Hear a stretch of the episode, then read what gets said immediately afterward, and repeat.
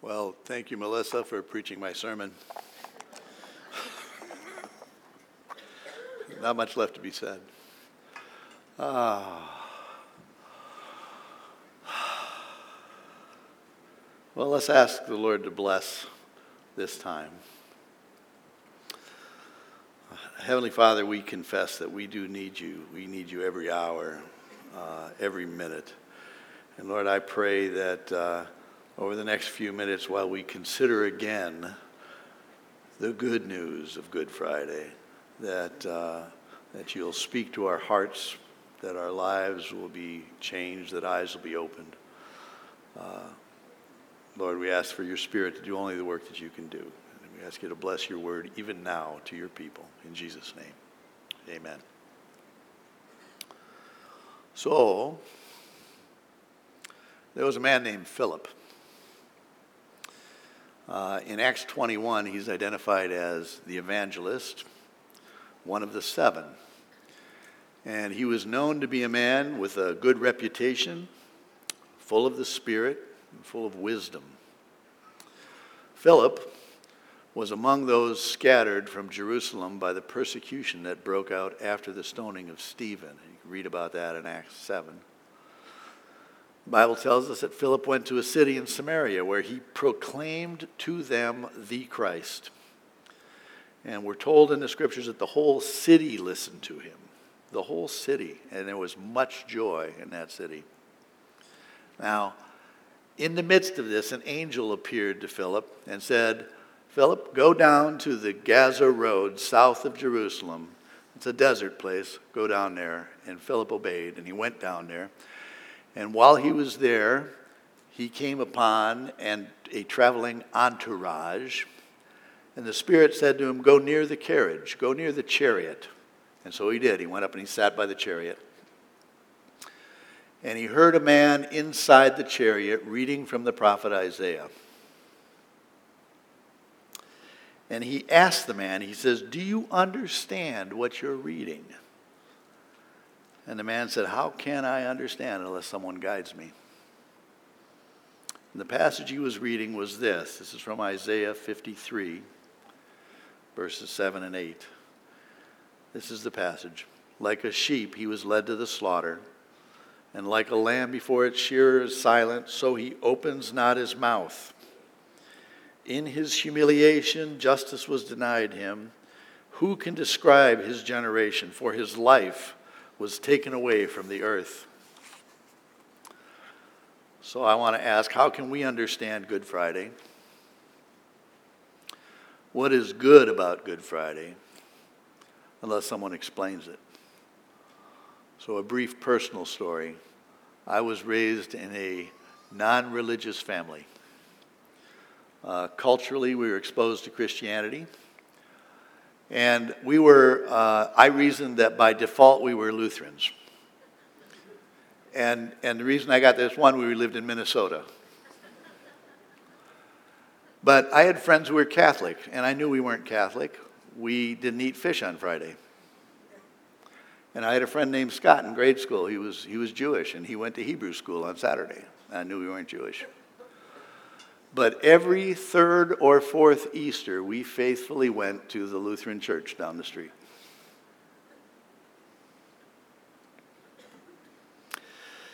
So, and I always wondered about Good Friday. I mean, what is good? What could possibly be good about an innocent man being arrested in the middle of the night, dragged from one hearing to another, all the time being falsely accused, mocked, beaten, spit upon, and then, after being judged not guilty, handed over to the will of a mob to be publicly executed.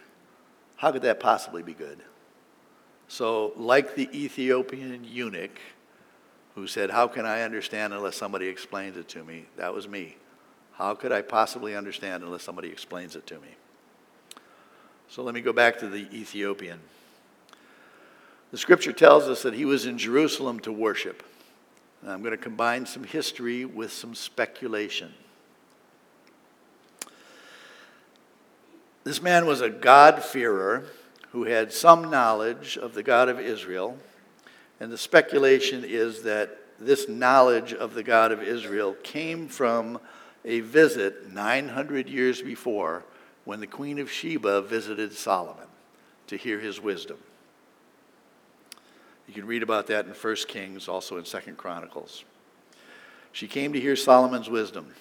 A side note this is something interesting I ran into.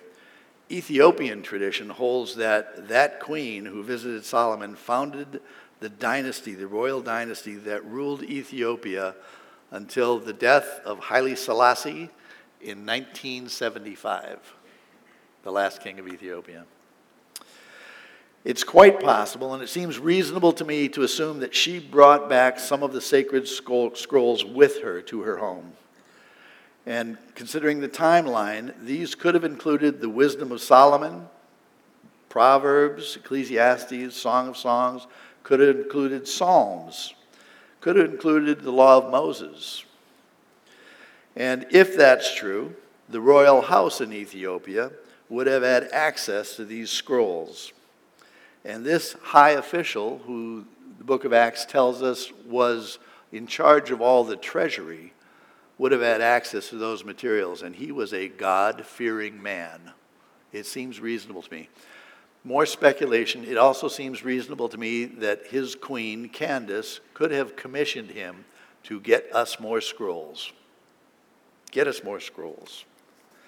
So, now we see him uh, on the way home, coming back from Jerusalem, and he's got the scroll of Isaiah, who was a prophet around 700 BC.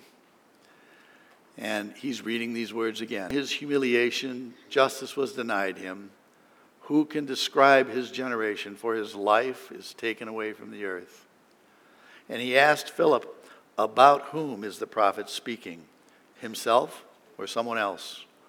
So, beginning with this very scripture, he told them the good news about Jesus. So let's go to Isaiah 53. If you got your Bibles with you, let's go to thing. And, and I imagine the conversation going something like what this is going to go tonight. Is the prophet talking about himself or is he talking about someone else? And I want to start at Isaiah 52 13, where we read, My servant, shall act wisely. If we remember in Proverbs chapter 9, verse 10, it says that the fear of the Lord, the fear of Jehovah, is the beginning of wisdom. So we might understand at that point what Isaiah is saying is that my servant's actions will be founded on the fear of, the respect for, the esteem of Jehovah. One commentator that I'm fond of defines wisdom like this Wisdom is forgetting earthly things and thinking about heaven with discretion in all our deeds. It is a spiritual death of fleshly affections through the joy of raised thought. I'm going to read that again. Wisdom is forgetting earthly things and thinking of heaven with discretion in all our deeds. It is a spiritual death of fleshly affections through the joy of raised thought. And this brings immediately to my mind Hebrews 12, 2, where we read that Jesus, for the joy set before him, endured the cross, despising the shame, and is therefore seated at the right hand of the throne of God. Back in Isaiah 52 13 again, it says, Behold, my servant shall act wisely. He shall be high and lifted up and shall be exalted. Jesus now sitting at the right hand of the throne of God. Verse 14, 52 14. As many as were astonished at you, his appearance was marred beyond human semblance his form beyond that of the children of mankind. Hebrews 12:3 Consider him who endured from sinners such hostility against himself. We need to consider both the what and the why of Good Friday, and first the what. And I'm going to run through some of this in Isaiah, hitting high points. 52 14, many were astonished. His appearance was marred. 53 1, who has believed? Verse 2, he had no form or majesty, no beauty that we should desire him. He was despised, scorned, and rejected by men. He was a man of sorrows and acquainted with grief. He was despised, scorned, and we esteemed him not. We held him in low regard. We regarded him as stricken, as smitten by God and afflicted. And now we come up to the Ethiopian's question Who was this man who was oppressed and afflicted, who was by oppression and judgment taken away, cut off out of the land of the living? Verse 9 Although he had done no violence and there was no deceit in his mouth, he was crushed. He was put to grief. He had anguish of soul. He poured out his soul unto death and was numbered among the transgressors. I imagine Philip walking the Ethiopian through the prophecy and then turning to the account of recent events. And we can read them in any of the four Gospels. But in Luke 22 54, we read that it was at night and they seized him and led him away. He was taken to the high priest's house, and we read that the men holding him, this is without a trial, the men holding him were mocking him as they beat him. When the day came, they led him away to their council and they questioned him and they did not believe him. Who has believed our testimony? They led him to Pilate and they accused him multiple accusations of misleading the people, of forbidding tribute to Caesar, of claiming to be a king. And Pilate said, Are you the king of the Jews? And he responded, You have said so. And Pilate pronounced judgment on him. He pronounced the verdict. He said, Not guilty. I find no guilt in this man. And they said, He stirs up the people. And Pilate sent him off to Herod. And Herod questioned him vigorously, but Jesus made no answer. As a lamb before her shearers is silent, so he opened not his mouth. He was vehemently accused by the scribes and Pharisees. He was treated with contempt and mocking by the soldiers and by Herod, and then he was sent back to Pilate. And Pilate again pronounces the verdict not guilty. And then something strange to our ears. I find no guilt in this man, so I will punish him and release him. Who punishes an innocent man? I will punish him and release him. But they cried out, Away with him. And when you read the account, the option is given they could have Barabbas, a murderer, or they could have Jesus, the King of the Jews, in whom was no guilt. And they had such low regard for him, such unbelief, that they said, Give us a murderer. We have higher regard for a murderer than for this Jesus of Nazareth. Pilate appealed to them a second time and a third time while the mob cried out, Crucify him! Crucify him! And Pilate says, Why? What has he done? I find no guilt in this man. I will punish him and release him. The mob persisted and they prevailed. The Jews said, We have no king but Caesar.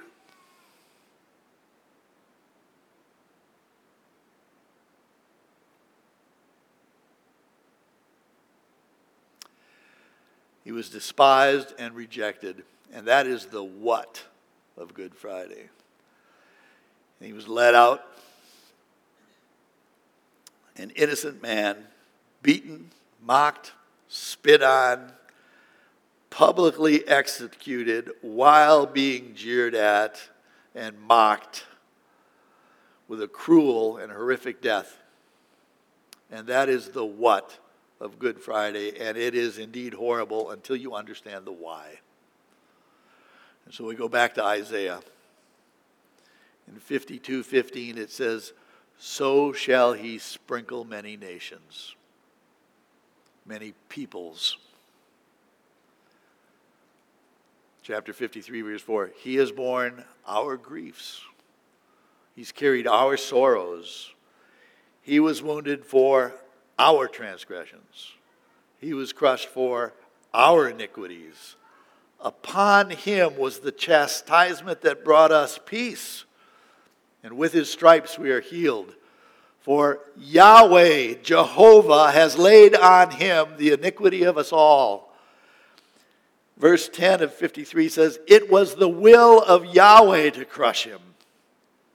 He has put him to grief. His soul makes an offering for sin. My servant, the righteous one, will make many to be accounted righteous. He shall bear their iniquities. He bore the sin of many and makes intercession for the transgressors. I think this is what Philip shared with the Ethiopian official on the Gaza Road that day. He took the 700 year old prophecy and told him the current events and said, This is the man a little more of my imagination, if you bear with me. I imagine Philip may have been one of the 120 in the upper room on the day of Pentecost. But another way I imagine it, actually, the way I prefer to imagine it, I prefer to imagine that Philip was one in the crowd on the day of Pentecost. When Peter emboldened by the Spirit, stood up and said, This Jesus, delivered up according to the definite plan and foreknowledge of God, you crucified, killed by the hands of lawless men. Therefore, know for certain that God has made him both Lord and Christ. This Jesus, this Jesus, whom you crucified. And I see Philip among the many in the crowd saying, Brothers, what should we do? And Peter's reply, Repent and be baptized, all of you, in the name of Jesus the Christ for the forgiveness of your sins. And I imagine Philip among the 3,000 baptized and added to the church that day. And now, Philip is sharing this same story about this same Jesus, this Jesus the Christ, who by the deliberate, definite foreknowledge of God was put to death by the hands of wicked men to make atonement for the sins. Now he's now Philip, who heard it in a crowd and repented in the midst of a crowd and was baptized in the midst of a crowd, is telling one man, This is who the prophet is speaking of. And like the many on the day of Pentecost who were cut to the quick, cut to the heart, the Ethiopian cut to the heart and understanding the message says, Look, there's water. What prevents me? What prevents me from being baptized? So they went down into the water and he was baptized, and we're told that he went on his way rejoicing. That's good news. That's good news. It is a terrible, awful thing that Jesus Christ, Jesus the Christ, had to suffer because of our sin. He had to suffer because of my sin.